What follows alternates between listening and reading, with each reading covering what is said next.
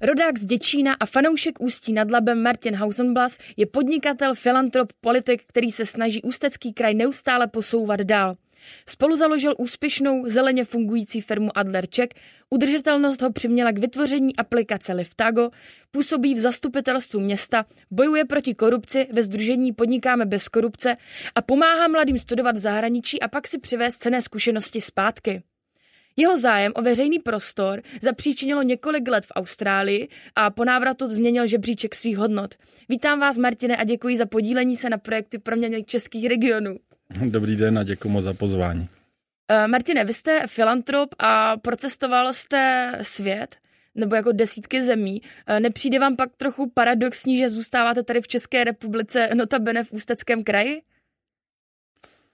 Mm, naopak, já si myslím, že vlastenectví se rodí tehdy, když vlastně přijdete o tu vlast. Že? To znamená, že vlastně já jsem nějakou dobu žil tady, jak se říkala, v Austrálii a tam vlastně najednou zjistíte, že vám něco chybí, nevíte ani co. Jo? A, a pak vlastně, když se vrátíte na, do Česka, tak najednou vidíte ten bordel jako dálnice a tak dále. Říkáte, a ah, konečně jsem zase doma prostě. Jo? Takže smrádek, ale teploučko, jo? takhle bych to nazval. Nebo možná, eh, když to milujete, tak není co řešit. Um, dá se říct, že obyvatelé Ústeckého kraje nebo uh, klidně i České republiky jsou něčím pro vás specifičtí? Hmm, takový trošku drsnější sever.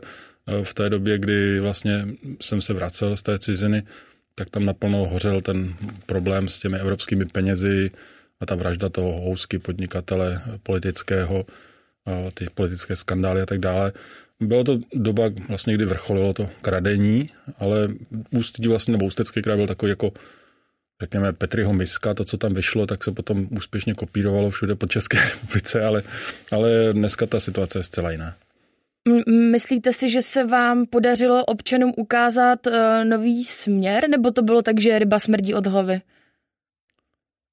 Ten kraj, ten kraj, ten kraj je byl vlastně, nebo je, je specifický tím, že se jedná o pohraniční region, kde vlastně je velká řada, nebo je, je řada hor a za těma horama jsou lvy, tam už jako asi cizina, že jo, tam už se jako bojíme, že jo, neumíme německy, protože ta skupina obyvatelstva, která německy uměla, tak byla odsunuta. A vlastně, eh, když už je to v pohraničí, tak tam se radši neinvestuje, co kdyby přišli cizáci. Takže, takže je to vlastně region, který trpí takovým tím pohraničním jevem. A druhá věc je, že trpí tím, že vlastně byl dlouhou dobu zásobárnou energie a, a surovin pro český kraj a tím vlastně eh, lidé, kteří mohli odejít a kteří měli nějakou jinou perspektivu někde jinde, tak prostě odešli a, a zůstali tam ti lidi, kteří tam zůstali. Takže to jsou specifika toho kraje, ale dneska vlastně, když se rozehnal ten smrádek z těch komínů, které už vlastně mnohdy ani nestojí, tak najednou zjistíte, že to je naprosto nádherný kus země, naprosto uchvatný kus země, kam prostě přijdete a řeknete, wow, prostě tohle je v České republice, tohle je kousek od Prahy. Paradoxně mě na to upozornili cizinci, kteří vlastně, protože my jakoby z Ústeckého kraje jsme si říkali, no tady to je prostě takový a máme sami předsudky vlastně spíš mindrák. Lidi, kteří přijíždí do Ústeckého kraje, často říkají, počkej, jako, počkej, počkej, to, jako, to, to není to, co jsem si myslel. Mají vlastně předsudky a cizinci je nemají. A najednou tam přijde a řeknou, tady je nádherně, prostě, to je neuvěřitelný. Takže ten kraj má neuvěřitelný potenciál a, a prostě chytl mě za srdce. No. Pocházím tam tuď a jsem ústečák. A myslíte, že to tak vnímají třeba i mladí lidé, kteří tam žijí?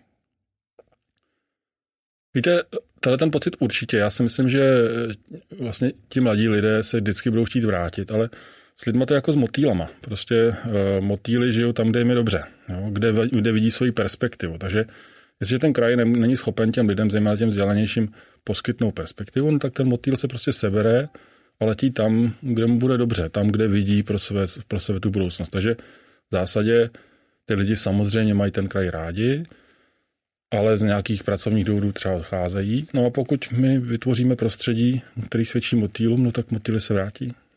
A máte pocit, že se na tom podílí uh, město nebo kraj, nebo um, děláte v zastupitelství třeba nějaké kroky pro to, aby mladí chtěli zůstat? Ten kraj potřebuje nutně vizi, novou vizi, protože ono se říká, že když něco děláte bez vizi, tak je to čem dopadne jako katastrofa a ta, a ta vize zase bez, bez té akce je sen. A ten kraj vlastně, nebo třeba ten ústecký region měl dřív vizi mídlo s jelenem a to už jako úplně netáhne, že jo, takže je potřeba přijít s něčím novým a jakmile ta vize přijde, tak vlastně začne přitahovat zase ten typ lidí, který, který eh, s ní reagují, který s ní rezonují. A ten kraj má určitě co nabídnout. Kdybych to měl schrnout v pár, eh, v pár vodech, tak my máme velmi strategickou polohu vlastně, eh, sousedíme s Německem, máme velmi blízko k Praze, třeba Ústí nad Labem, konkrétně přesně na půlce cesty mezi Drážděnama a Prahou. Pro ně bude naprosto klíčová ta vysokorychlostní dráha, která vlastně nám umožní do 25 minut být jak v Praze, tak v Drážďanech. Ideálně, aby jsme měli přímé napojení na letiště Václava Havla, protože v tom případě budeme zhruba 20 minut od letiště a Praha 8 minut, hlavní nádraží a letiště Václava Havla ideální. No a vlastně uh, druhá větev té rychlovla, rychlovla dráhy povede až do Karlových varů, to znamená, že připojí celý ten region a vlastně vystoupí z takzvaného dopravního stínu, protože když prostě tam nevedou cesty, tak tam jako blahobyt neroste a zrovna ta rychlodráha je jeden ze způsobů, jak tam přivést blahobyt, protože jestliže v úzovkách pojedete do práce do Prahy třeba 25 minut, tak už se nemusíte stěhovat. Nemusíte se stěhovat do předražené Prahy, ale budete třeba v Praze vyděláte těžké miliony že jo, a budete potom je vozit prostě v baťohách do toho ústeckého kraje. Takže to je jako jeden ze způsobů. A druhá věc je, co s tím regionem dál? No, zajímavý je, že vlastně my jsme dlouhou dobu dodávali elektřinu, uhlí a další prostě produkty průmyslové. A dneska ta doba končí.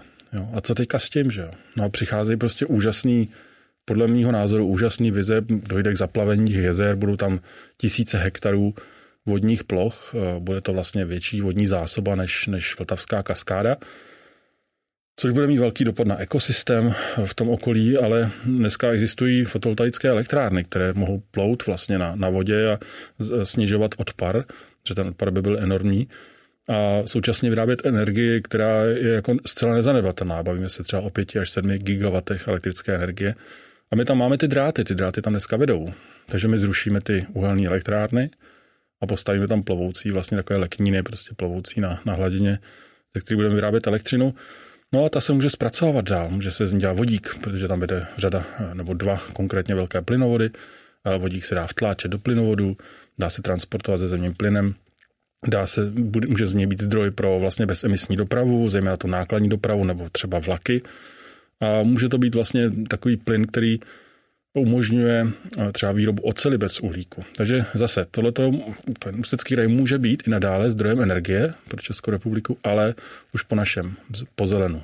Mm. A to se přinese samozřejmě rozvoj technologií. V Ústí nad Labem dneska prostě je úžasný inovační centrum. Je to věc, která se vlastně rodí teďka posledních několik let. Ta, dneska se z toho stalo inovační centrum jako s nejvyšším inovačním potenciálem. Mimochodem v Ústí eh, další myšlenka eh, testování autonomních aut, protože Česká republika je automobilová velmoc, ale vyrábí bohužel fosilní auta. Teda auta, které se brzo stanou fosíliema, eh, to znamená používají fosilní paliva jako svůj pohon. Dneska je trend elektromobility, ale hlavně nastupuje trend autonomních aut. Co ta země bude dělat? Když má prostě 24% exportu závislých na, na fosilním automotiv. Takže naším cílem je aby se v Česku ty technologie vyvíjely, aby se vlastně eh, tady, aby tady vznikla znalostní ekonomika založená na, na výzkum a vývoj v oblasti autonomní mobility. A v Ústí nad Labem jsme vyčlenili dva celé regiony, nebo dva celé, dvě celé čtvrti, proto aby vlastně testování mohlo probíhat přímo jako v běžném provozu s lidmi v reálném prostředí. To znamená všechny ty technologie, které jsou o tom, aby se vlastně nikomu nic nestalo. Ten náš cíl je prostě nulový počet nehod tak vlastně eh, vytváříme jakýhle playground. Kvůli tomu, kvůli této myšlence jsme získali jako jedno z mála měst v České republice, bylo to Ústí nad Labem a Bílina, co si pamatuji, jsme získali jako první v České republice sítě páté generace. Dneska v Ústí nad Labem funguje 9 routerů eh, nebo 9 připojených bodů pro 5G. Eh, ptáci nepadají z nebe, nikdo neumírá, kytky rostou, prostě nás, jo. Takže máme i takovou technologii a zase to vytváří další prostor pro inovační potenciál. Takže je tam řada projektů, které jsou pozoruhodné. Eh, mimochodem, v jedné z elektráren vlastně dneska běží velikánská baterie, 3 eh, MW. Pracujeme na ověření možnosti velké přečerpávací vodní elektrárny. Takže jsou tam projekty, které umožňují nejenom odstoupit od toho uhlí, a tam bych byl přítelem, aby jsme to udělali co nejdřív, ale současně vlastně dát tomu regionu novou energii, novou budoucnost. A já ji vidím tedy v inovacích, v čistých technologiích a v čisté energetice. Hmm. Vy jste tady naťukl eh, teďka dost témat, na která se vlastně chci zeptat. Hmm. Takže eh, vzala bych to od toho. Mm, mluvil jste o spoustě věcí a tam které se v tom kraji budou dít. A u toho jsou potřeba ty lidi, aby to obsluhovali, aby tam přišli ti mladí odborníci. Jak máte v plánu je tam dostat, nebo jak je chcete, jakými kanály informovat o tom, že halo, tady bude tahle práce v tomhle technologickém oboru, Eh, pojďte sem pracovat? Na začátku musí být vždycky smělá vize. A třeba Elon Musk řekne, jedeme na Mars prostě, jo? A teďka řeknu, on se zbláznil, že jo? No ale ty výsledky za ním už ukazují, že to není blázen, že to je člověk, který má jenom smělou vizi. A my řekneme, ty, to bylo super, na tom já bych chtěl dělat. Takže lidi zaznamenají tu vizi. A druhá věc je ta, že vlastně poopraví to svoje chování směrem k tomu, že ta vize se zrealizuje. To není o tom, že Musk by byl ten, který prostě to všechno zařídí, ale je to ten, který mu ostatní věří, že to je možné a ve jménu toho, že to je možné, upraví své životní strategie tak, že se potom naplně ta celá vize. Takže v zásadě jde o to strhnout dav a vlastně domluvit se s dostatečným množstvím lidí na tom, že to teda takhle uděláme. Jo? A to se přesně děje. Já si myslím, že lidi není potřeba nějak jako manipulovat nebo něco podobného lidem je potřeba dát prostě rozumnou perspektivu. Takže já věřím tomu, že když se ptáte, jak se to jako dělá, no tak zrovna to teďka děláme, že My to vlastně křičíme do světa. Říkáme, hele, hele, tady se něco děje v tom Ústeckém kraji. Jo? Takže první, co bych vám doporučil, ti, co posloucháte, seberte se a přijďte se podívat. No, vyberte si nějaký hezký slunečný den a přijďte se podívat na Krušní hory a přijďte se podívat prostě na, na Lapský pískovce a nebo Českosaský Švýcarsko. A pak pochopíte, o čem mluvím. Je to prostě úžasný světa. Eh, musím potvrdit, eh, když pracujeme, když jsme začali pracovat na tomto projektu, tak by mě nenapadlo, jak se mi vlastně v Ústí bude eh, hrozně líbit, takže je to pravda. Myslím, že všichni, co se podílíme na tomhle projektu, jsme podobného názoru. Ještě jsem se chtěla zeptat, mluvil jste o těch vizích do budoucna. Mm, co se stane třeba do 30 let v ideálním případě a co se stane, když to dopadne špatně? V ideálním případě, takhle, ten Ústecký kraj primárně potřebuje dopravní infrastrukturu. Jakmile, jakmile se z něho stane spojnice mezi Německem a Prahou, která má do obou dvou lokalit blízko, tak vlastně se stane strašně důležitým a ceným územím, eh, které nejenom, že bude místem pro rezidenci lidí, to znamená, že tam lidi budou chtít bydlet, že to tam je krásně, to se totiž jako nedá vyrobit, to tam buď máte, anebo nemáte. Takže ty lidi tam budou chtít bydlet a současně tam budou chtít mít děti a, a rozvíjet se jako svůj, svoji rodinu, protože tam je prostě dobrý životní prostředí. Ale současně, pokud zejména budeme mít to napojení na letiště, tak to bude vlastně ideální místo pro zasídlení biznesu. Takže to bude jakoby způsob, jak se rozvine eh, ten, ten, ten region samozřejmě se rozvine své specifické nějaké dovednosti, které jsou dané těma jeho fúzovkách neférovým a konkurenčníma výhodama za tím, co ostatní mít nemůžou. V tom optimálním případě oduhlíkujeme Eh, byl bych strašně rád, kdyby ta rekultivace těch území probíhala tak, že bychom třeba velkou část nechali takzvaný sukcesy, to znamená přirozenému vývoji, protože když máte rekultivované plochy a plochy, které necháte přirozenému vývoji, tak eh, jedna stojí miliardy korun to udělat a když to necháte 25 let, tak zjistíte, že ty, které jsou ponechané přirozeným vývoji, tak jsou pro životní prostředí zajímavější, protože jsou prostě rozmanitější, nejsou unifikovaný. Takže já bych třeba byl velmi rád, kdyby v té oblasti těch rekultivací zůstala veliká oblast, která bude ponechána, jenom se odstraní ty, ty rezidua té lidské činnosti a ponechána dlouhodobému samostatnému vývoji. A třeba to bude základem nějakého národního parku do budoucna, protože, jak říkám, příroda je jako mocná, mocná čarodějka. Hrozně rád bych rozvíjel turistický ruch. To je, to je velká deviza. Naprosto nevyčerpaná. Prostě tam máme neuvěřitelné možnosti. Nedávno okolo mě běžela úžasná myšlenka. Já nevím, jestli víte, že eh, v Českém středoří je Buková hora, vysílač. Je to vysílač, který má ideální polohu vedle Humboldtovy vyhlídky, což je jedna z nejhezčích vyhlídek na Český středohoří. A tenhle ten vysílač eh, používá české radiokomunikace, ale má dvě patra a ta myšlenka byla úžasná, prostě v jednom z těch pater udělat vlastně rozhlednu nebo vyhlídku na České středohoří, je tam vidět od Prahy přes Liberec až do Německa a celé České středohoří jako na dlaně.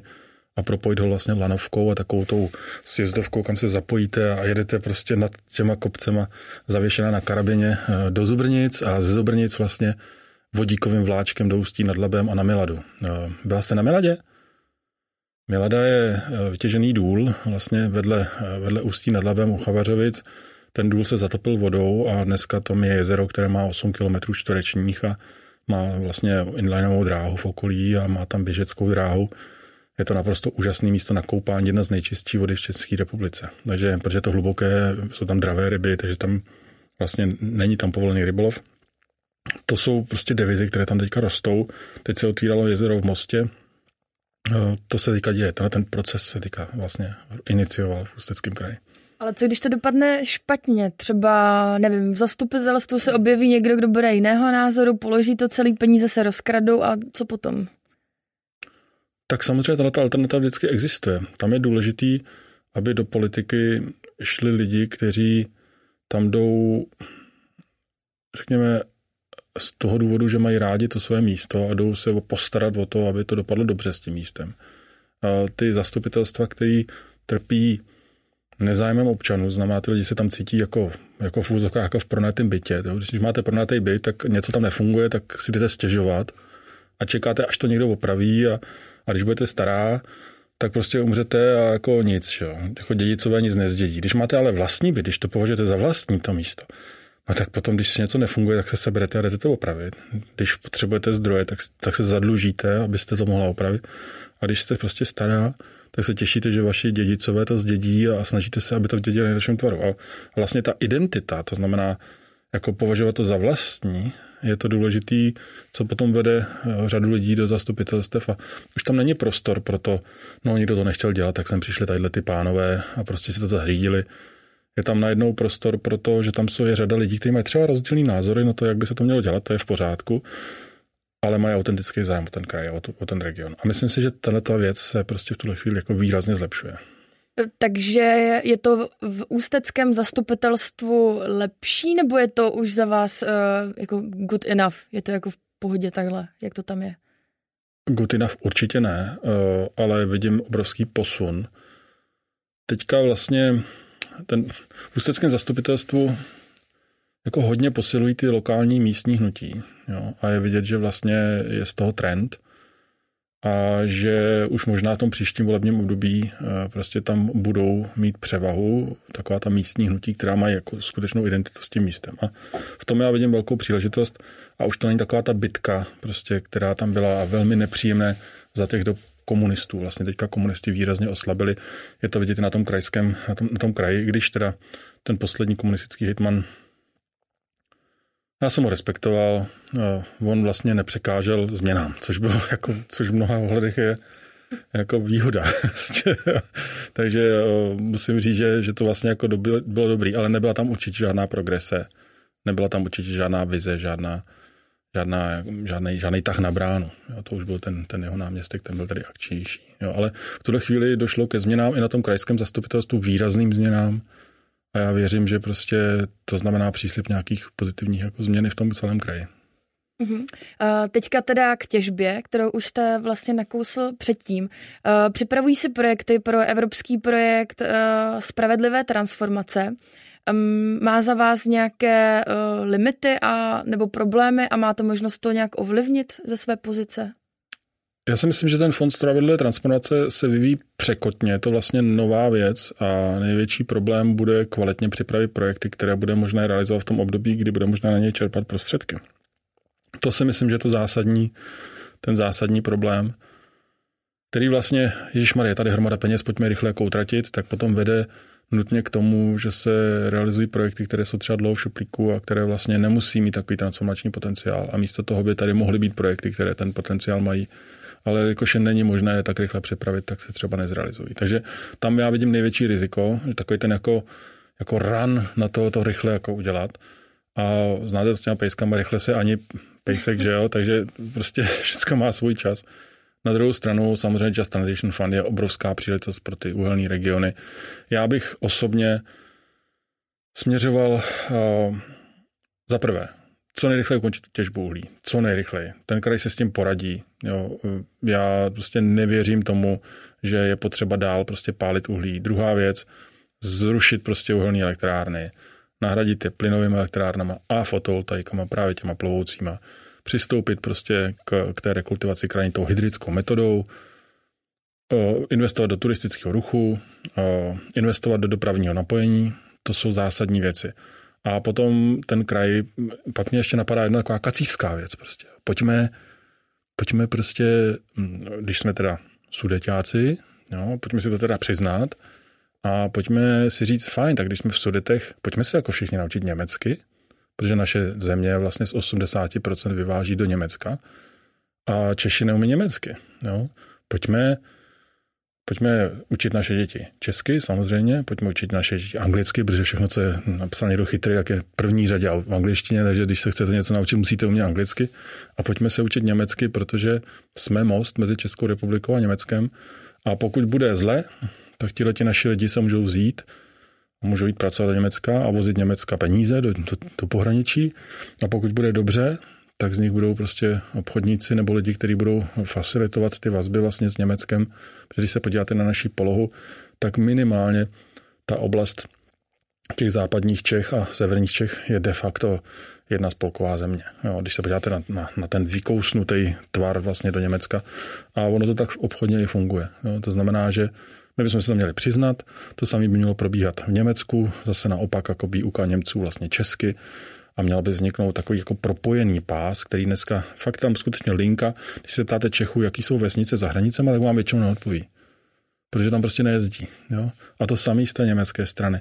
A pokud tohle se nám podaří odstranit, tak se z toho stane vlastně spojité území, které bude takový jako propojovací můstek a v tom já vidím obrovský potenciál. A vlastně, když budeme mít lidi, kteří budou sděleni ve třech jazycích, sakra, to by tam bylo, aby to prostě nepomohlo, jo? protože ty lidi budou mít samozřejmě obrovskou hodnotu na trhu práce. A myslíte, že eh, je třeba, aby v tomhle zasáhlo školství nebo kraj nebo všichni dohromady, nebo stačí ta všichni vize? Dohromady. Všichni dohromady. Všichni. Ne, ne, ne. Je potřeba o tom bez dialog. Eh, myslím si, že ten velký posun, který se třeba děje i v tom ústeckém zastupitelstvu, je místo toho válčení vlastně najednou jako začít tvrdit taky tak, jak, co vy to vlastně jako chcete. Aha, proč to chcete? Aha, no to máte úplně jinak než my prostě najednou ten dialog vlastně o tom pochopení těch partnerů, který tam jsou, už to nejsou lumpy a zloději a šmejdi a tak dále, ale ten slovník se teďka vyměnil vlastně a to je podle mě velký příslip pozitivních změn do budoucna. Přisuzujete to třeba i tomu, že víc komunikujete s mladými, když to řeknu, s těmi spolky, co v Ústí vznikají a podobně? Je tam ten dialog mezi uh, tou mladší generací a tím zastupitelstvem? Myslím, že i, i díky proustí eh, to nejsou odtržité nádoby, že to se to vlastně spojily eh, ty nádoby, protože vlastně proustí to hnutí, ze kterého pocházím, tak vlastně eh, vzniklo z té celé kulturní obce a, a vlastně dneska tito lidé mají v tom zastupitelstvu svůj hlas. Jo? Takže, takže myslím, že ta otrženost už tam není.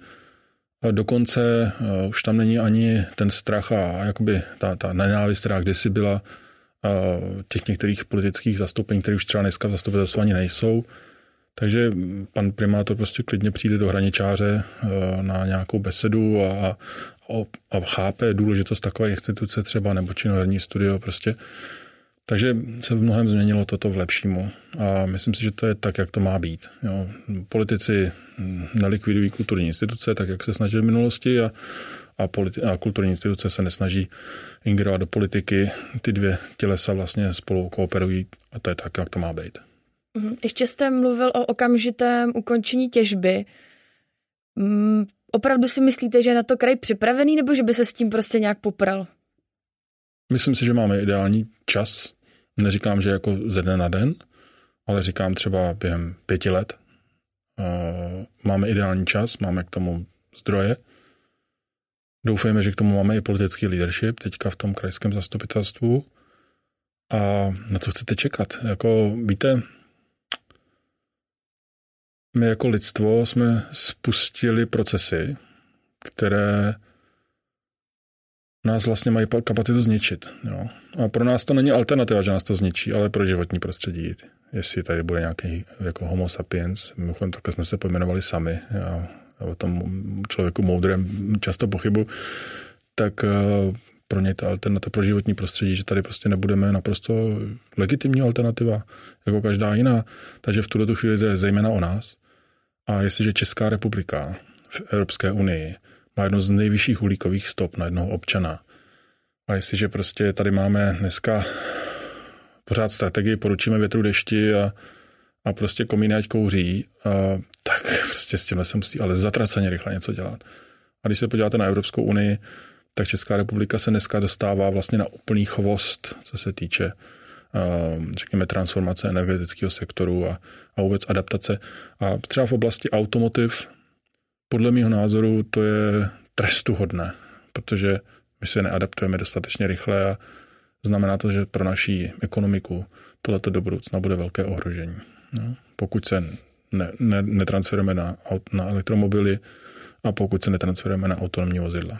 Naopak země, které vlastně vytvoří um, na, tom, na té své bázi, protože my máme celou tu výrobní bázi, třeba v automotiv k dispozici, tak pokud na ní vytvoří novou vysokou přidanou hodnotu, právě třeba v oblasti automobilních vozidel, dronů nebo vůbec autonomních zařízení, protože nemusí být jenom auta, můžou být dodávkové vozidla, můžou to být přepravníky, můžou to být manipulátory, pomocníci a tak dále, tak to je vlastně celá nová ekonomika, která přináší perspektivu vlastně s, s vysokou přidanou hodnotou.